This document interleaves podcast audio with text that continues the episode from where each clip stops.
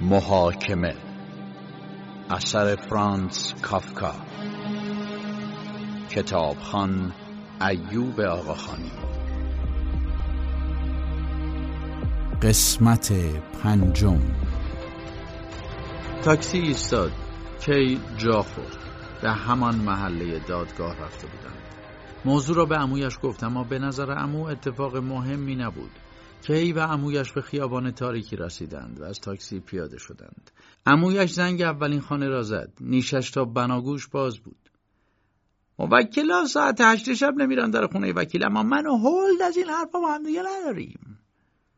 کسی در را باز نکرد. عموی کی دوباره زنگ زد. فایده نداشت. به در کوبید تا بالاخره دریچه داخل در باز شد و یک جفت چشم نمایان شدند. عموی کی گفت در رو باز کنید ما دوستای آقای هولدیم. زن جوانی گفت آقای هولد مریضن. کی و عمویش از گوشه دریچه مردی را دیدند. مرد ربد و شامر به تن داشت. عموی کی با عصبانیت داد زد مریضه؟ در رو باز کن ببینم. مرد به کلفت اشاره کرد در را باز کند. عموی کی با عصبانیت وارد شد. از این به بعد زودتر در رو باز کن. جوزف دنبال من بیا. کی به کلفت خیره شد؟ قیافه دخترک برایش آشنا بود. دختر شمعی را از روی میز برداشت. وارد راهروی تاریک شد. کی و عمویش پشت سر دختر راه افتادند. در گوشه ای از راهرو جایی که هنوز نور شم به آنجا نرسیده بود پیرمردی با ریش بلند روی تخت دراز کشیده بود. پیرمرد گفت لنی کی اومده؟ عموی کی به تخت نزدیک شد. منم هولد. حالت خوبه؟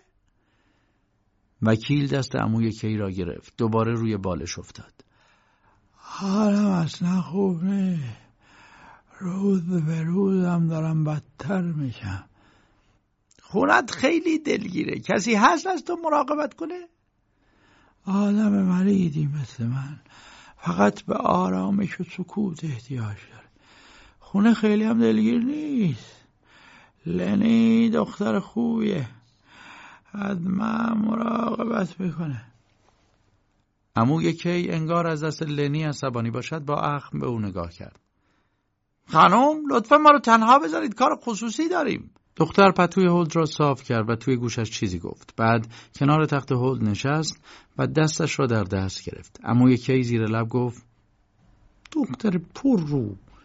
کی سعی کرد امویش را آرام کند. وکیل با صدایی که از ته چاه در میآمد گفت مشکلی نیست جلوی لنی حرف بزنین.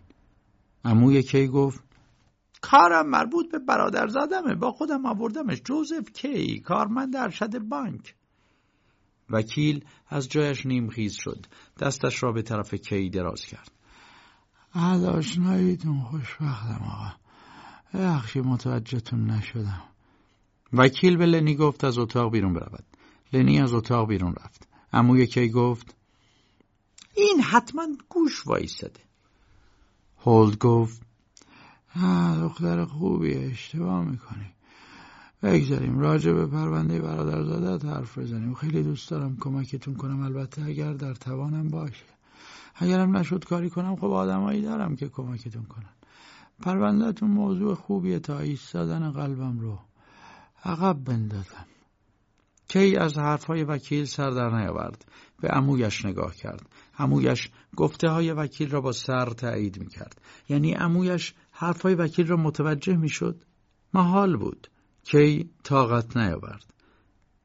من حرفاتون رو نمی‌فهمم. یه جوری حرف می‌زنین انگار از پروندهم خبر دارین. وکیل با لبخند گفت معلومه خبر دارم. می‌دونین که من وکیلم. من به جمعهای قضایی رفت آمد می‌کنم.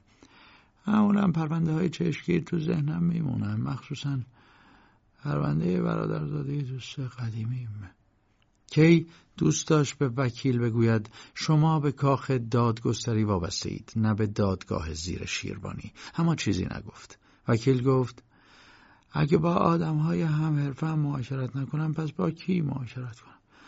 درسته به خاطر بیماریم چند وقت خونه نشین شدم اما دوستای خوبم رو می‌بینم و خبرها رو به میدن همین الانم یکی از دوستام اومده دیدنم وکیل به گوشه تاریک اتاق اشاره کرد مردی سال خورده از گوشه اتاق بیرون آمد. کی از دیدن مرد نفسش بند آمد. تمام مدت مردی در تاریکی اتاق پنهان شده بود. شبیه کسی بود که قصد داشت گوشه بنشیند تا کسی مزاحمش نشود. اگر وکیل حضورش را لو نمی‌داد مرد هنوز در تاریکی بود. وکیل مرد را معرفی کرد. ایشون رئیس دبیرخانه دادگاه هستند. آقای رئیس دبیرخانه به من خیلی لطف دارد. امشب با تمام مشغله هاشون اومدن نیادتم. به لنی گفتم قدقان کنه کسی بیاد دیدنم اما ایشون استثناء هستن. برای همینم اول شما رو راه نداد. فکر کنم فرصت خوبیه تا مشکلاتتون رو به ایشون بگید. رئیس دبیرخانه دادگاه نزدیک کی و عمویش نشست و به ساعتش نگاه کرد.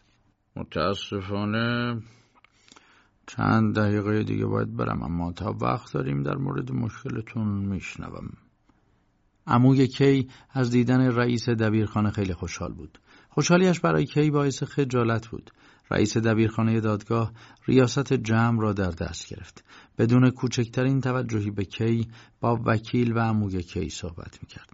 کی فکر می‌کرد رئیس دبیرخانه را توی دادگاه دیده یا نه. همان موقع صدای شکستن چیزی از بیرون اتاق بلند شد. کی گفت برم ببینم چی شده. کی کورمال کورمال راهش را در تاریکی پیدا می‌کرد. دستی مچش را گرفت. لنی بود. زمزمه کرد که چیزی نشده. یه یه بشقاب پرت کردم تا بیاین بیرون. لطفا همراه من بیاین. لنی کی را به اتاق بزرگی برد. حد زد اتاق دفتر وکیل باشد. لنی کی را روی نیمکتی گوشه اتاق نشاند.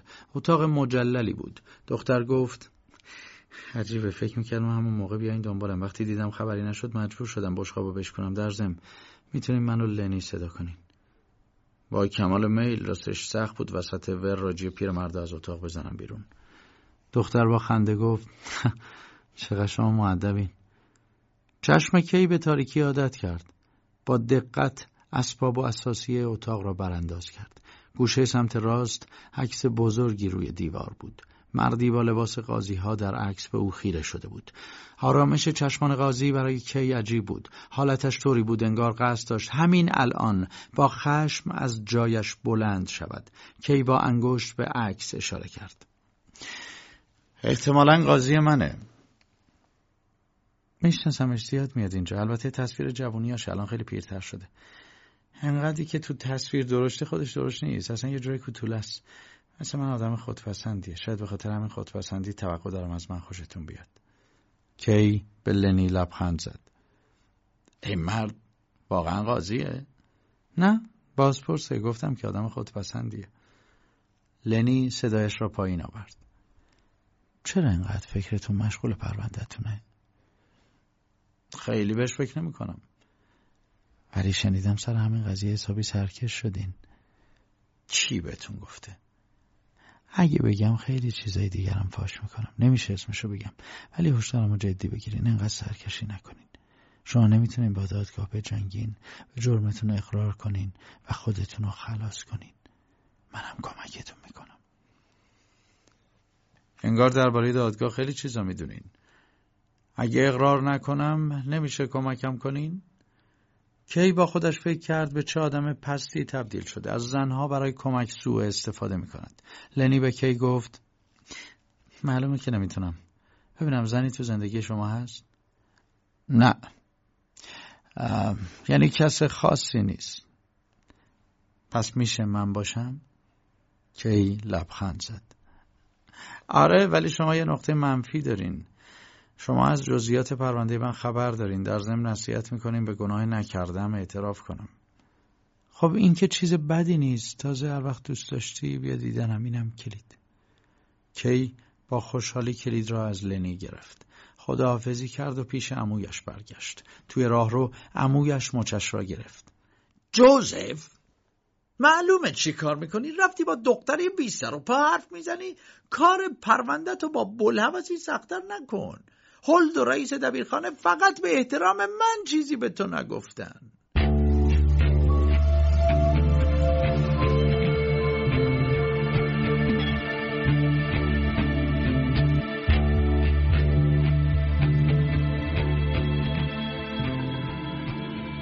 آسمان گرفته بود. برف شدیدی میبارید. کی از پنجره دفترش بیرون را نگاه می‌کرد؟ از وقتی بیدار شده بود احساس خستگی می‌کرد. به مستخدمش سپرده بود کسی را به اتاقش راه ندهد اما جای کار کردن توی صندلیاش فرو رفته بود. با خود فکر می‌کرد شاید بد نباشد دفاعیهی تسلیم دادگاه کند. کی از وکیلش آقای هولد خبر نداشت. یک ماه بود.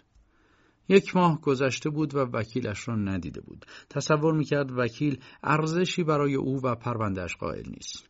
وکیل جای اینکه درباره پرونده از کی سوال کند مدام از خودش حرف می‌زد وقتی کی روبرویش می نشست و درباره پروندهش حرف می‌زد دسته ای از ریشش را توی دست می گرفت و به گوشه ای از دفترش خیره می شد.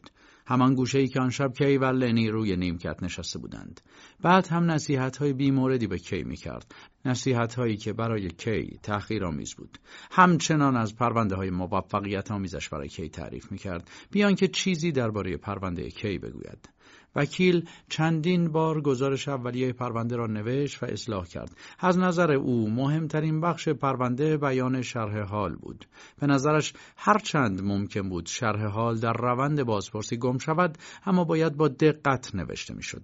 وکیل به کی گفت اگرچه دادرسی پروندهش علنی نیست اما اگر دادگاه سلامی دانست دادرسی را علنی برگزار می‌کرد. به همین علت هیچ کس حتی آقای هولد نمی‌دانست چه اتهاماتی متوجه کی است و دقیقا از چه چیزی باید دفاع کند. بنابراین بعدا با دانستن اتهام کی شرح حالهای دقیق تری ارائه می‌کردند. اما تا اتهام مشخص نشده بود دادن شرح حال و دفاعی کار محالی بود. از طرفی به دلیل مشخص نبودن اتهام کی دادگاه وکیل مدافعی را به رسمیت نمی شناخت. کی طی رفتن به دادگاه متوجه اتاقهای وکلا شده بود. اتاقهای تنگ و تاریک وکلا نشان می‌داد دادگاه فقط حق آنها را تحقیر می کند. کف یکی از اتاقها سوراخی بود. سوراخ آنقدر بزرگ نبود که کسی از کف به پایین پرتاب شود. اما اگر کسی متوجه سوراخ نمی‌شد، قطعا پایش در زمین فرو می‌رفت. وکلا بارها برای تعمیر سوراخ کف اتاق به مقامات نامه نوشته بودند اما مقامات کوچکترین اهمیتی نداده بودند. شیوه برخورد مقامات با وکلا فقط یک دلیل داشت. آنها می‌خواستند هر طور شده نقش وکیل مدافع در پرونده ها را حذف کنند. می‌خواستند بار مسئولیت اتهام تمام و کمال بر شانه متهم باشد. در این دادگاه ها آین دادرسی از دید همه حتی متهم پنهان میماند. متهم به هیچ وجه خبردار نمی‌شد چه اسنادی از او در دسترس دادگاه قرار گرفته. مهمترین کمک به تبرئه متهم دوستی وکیل پرونده با صاحب منصبان دادگاه بود. و همین دلیل خیلی از وکلای تازه کار سعی می کردند با پرداخت رشوه به دادگاه نفوذ کنند اما پیشروی آنها در دادگاه تأثیر مثبتی در پیروزی پرونده نداشت. کی خیلی خوب متوجه شده بود که دادگاه فاسدترین بخش نظام عدالت کشور است. فقط تعداد کمی از وکلا بدون پرداخت رشوه قدرت نفوذ به دادگاه را داشتند. هولد یکی از همین اشخاص بود. بنابراین کی شانس آورده بود؟ حتی احتیاجی نبود هولد برای پیگیری پرونده به دادگاه بیاید و توی راهروهای پرپیچ و خم از این اتاق به آن اتاق برود. بلکه خود صاحب منصبان بلند پایه هر روز به عیادت هولد می‌رفتند و اخبار مهم را در اختیارش میگذاشتند. البته اگر آقایان به دیدن هولد می‌رفتند انگیزه خیرخواهانه ای نداشتند. آنها شب و روز درگیر کار بودند. چیزی از مناسبات انسانی نمی‌دانستند. رفتنشان پیش هولد فقط برای مشورت بود. های دادگاه از دید کارمندان دوم پای پنهان بود. برای همین آنها به هیچ وجه نمی توانستند پرونده هایشان را درست دنبال کنند. هر پرونده خاصی که از زیر دستشان رد می‌شد بیان که بدانند از کجا آمده و به کجا می رود از حوزه اختیاراتشان خارج می‌شد. آنها فقط خودشان را محدود به بخشی از پرونده می کردند که قانون برایشان مقرر می کرد کارمندان دوم پایه حتی از وکلا هم کمتر در جریان پرونده ها قرار می گرفتند. تنها کار عاقلانه در چنین شرایطی وفق دادن افراد با محیط بود. حتی فکر کردن به تغییر شرایط دیوانگی محض بود. بارها افرادی برای تغییر وضع اقدام کرده بودند اما نتیجه بقیه را برای ادامه دادن راهشان دل سرد می کرد. بهترین کار در چنین شرایطی دوری از جلب توجه بود. در چنین شرایطی کسی پیروز بود که سرش در لاک خودش باشد. بهترین کار اجازه دادن به متهم برای طی کردن سیر پرونده خودش بود. مخصوصا زمانی که از دلیل محکومیتش بی اطلاع بود. کارمندهای دادگاه مثل بچه های کوچک زورگو و بهانه گیر بودند. هر گونه مقابله به ضرر متهم تمام می‌شد. کی این موضوع را خیلی دیر فهمید.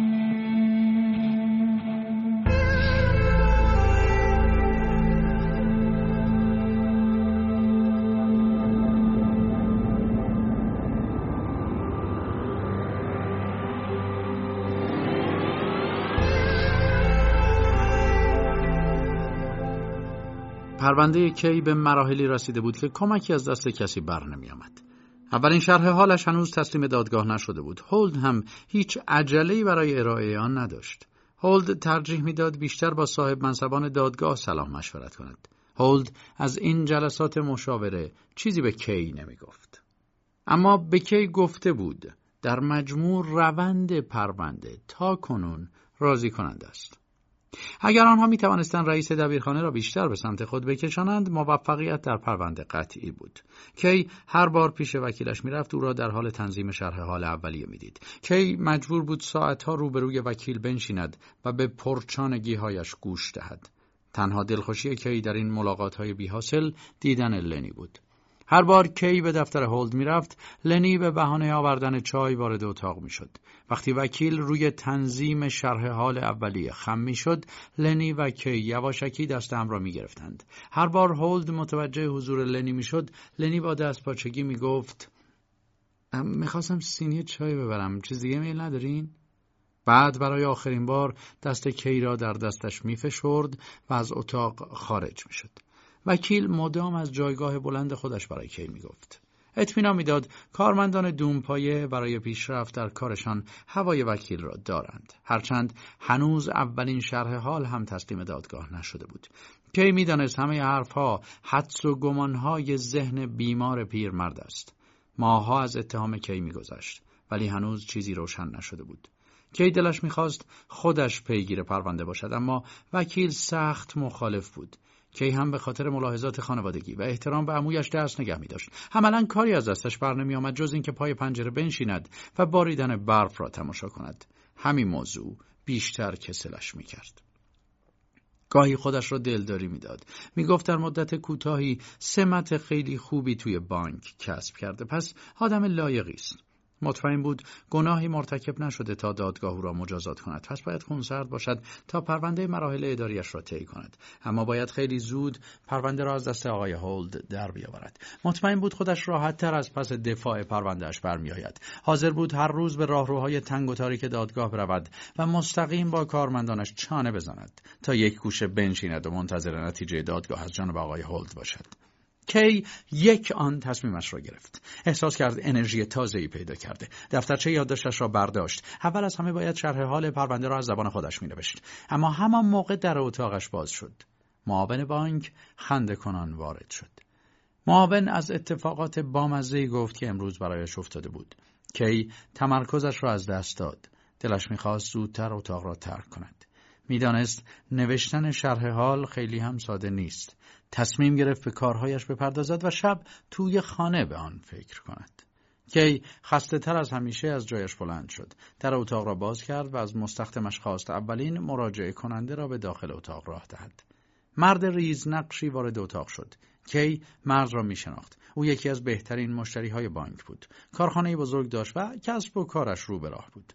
کارخانهدار اوراقی روی میز گذاشت و در مورد طرح قرارداد سالیانش با بانک حرف زد. کی بیهوده سرش را تکان می‌داد ولی در واقع چیزی از حرفهای مرد متوجه نمی‌شد. وقتی مرد ساکت شد کی که مدادش را روی اوراق مرد کشید. مرد فکر کرد دنبال پیدا کردن ایرادات طرحش است اما کی مدادش را بی هدف روی کاغذها کشید و گفت مشکله. کارخانهدار از برخورد کی شوکه شد. همان موقع معاون بانک وارد اتاق شد. کارخانهدار با معاون احوال پرسی گرمی کرد بعد هم از رفتار کی شکایت کرد. کارمند ارشدتون توجهی به طرح من نکردن. گمانم به نظرشون کل طرح مشکل داره. معاون و کارخانهدار بالای سر کی آمدند. هر دو روی اوراق پخش شده روی میز خم شدند. کی احساس کرد دو دیو عظیم و جسه بالای سرش آمدند تا خفش کنند.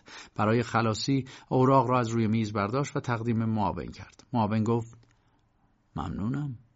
معاون کارخانهدار را به اتاق خودش برد. کی به زحمت از جایش بلند شد و برای احترام کمی خم شد.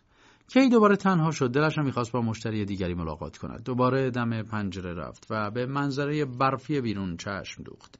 نمی‌دانست علت اصلی آشفتگیش چیست اما خیلی پریشان بود. به دستشویی رفت. صورتش را با آب سرد شست و دوباره به اتاقش برگشت. می‌دانست اگر خودش دفاعش را در دست بگیرد بی برو برگرد در چنگ دادگاه میافتد. همین قضیه ممکن بود او را در معرض خطرهای بزرگتر قرار دهد.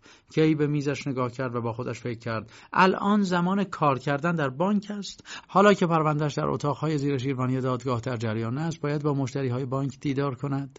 کار کردن در چنین شرایطی مثل شکنجه بود. می‌دانست اگر موضوع را با رئیس یا معاون بانک در میان بگذارد کارش را سبکتر می‌کنند اما دوست نداشت ارج و قربش را با بیان مجرم بودنش از دست بدهد.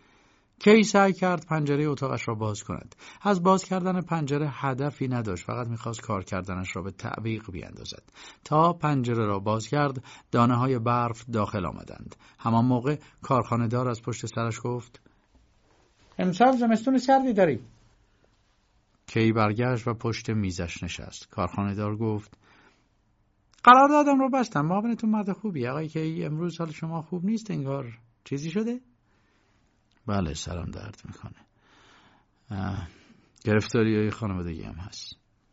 بله هر کسی یه جور گرفتاره. می‌تونم الان وقت مناسبی نیست اما من باید موضوعی رو به شما بگم. شنیدم گرفتار قانون شدین درسته؟ چشم کی گرد شد. کی بهتون گفته؟ گهگداری اطلاعاتی از دادگاه به گوش من می‌رسه. چه جالب مثل اینکه خیلی ها به دادگاه وصلن. کی متاسفم کمکی از من برنمیاد ولی دوستانی دارم که کمکتون می‌کنن. کارخانهدار کیفش را زیر بغلش زد. به میز کی نزدیکتر شد و گفت درباره پروندهتون از مردی به اسم تیتورلی چیزهایی شنیدم. تیتورلی نقاشه اسم واقعیشو نمی‌دونم اما همه به همین اسم میشناسنش. تیتورلی نقاش منظره است. از همین تابلوهای منظره ارزان قیمت البته گاهی پرتره هم می‌کشه. گاهی میاد دفتر من نقاشیاشو به من بفروشه. منم برای صدقه یه چیزایی ازش می‌خرم. فروختن تابلوهاش یه جور گدایی محترمانه است. تا حالا فکر می‌کردم از همین راه امورات زندگیش میگذره اما بعدم فهمیدم برای دادگاه کار می‌کنه. از او پرسیدم برای کدوم دادگاه کار می‌کنه؟ گفت همون دادگاهی که شما پرونده دارید. هر بار میاد پیش من ماجراهای دادگاه رو برای من تعریف می‌کنه. واقعا عجیبه. اوایل فکر می‌کردم دروغ میگه یا شاید قلوب می‌کنه اما بعدم فهمیدم واقعا داره راست میگه. پیش خودم فکر کردم شاید تیتورلی بتونه کمکتون کنه. به هر حال خیلی از قاضی‌ها رو می‌شناسه. تیتورلی آدم خوشقلبیه حتما برید پیشش. مطمئنم هر کاری از دستش بر بیاد برای شما انجام میده. دیگه خودتون می‌دونید. من آدرسش رو بهتون میدم. اگه دوست داشتین بریم ملاقاتش. کی از رفتار نامناسبش با کارخانه دار خجالت کشید؟ از طرفی دلش نمی‌خواست کارخانه دار پی به رازش ببرد. با خجالت آدرس رو از کارخانه دار گرفت و تشکر کرد. کارخانهدار قبل از خداحافظی تأکید کرد در ملاقات با تیتورلی احتیاط کند. به هر حال او آدم مشکوکی است. کی فکر کرد دعوت تیتورلی به بانک کار درستی است یا نه؟ غرق فکر بود که خدمتکار به اتاقش آمد و گفت سه مرد برای دیدن او آمدند. کی بی توجه به مشتری ها پالتویش را برداشت و با کمک خدمتکار پوشید. بعد به مردها گفت هوای منو ببخشید کاری برام پیش اومده. خودتون دیدین که مشتری قبلی چقدر معطلم کرد. لطفا کنید فردا تشریف بیارید. الان خلاصه درخواستتون رو برام بنویسین. فردا اول وقت به کارتون رسیدگی می‌کنم.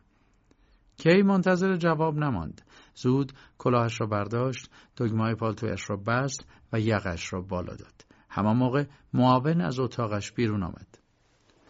آقای کی میرید بیرون؟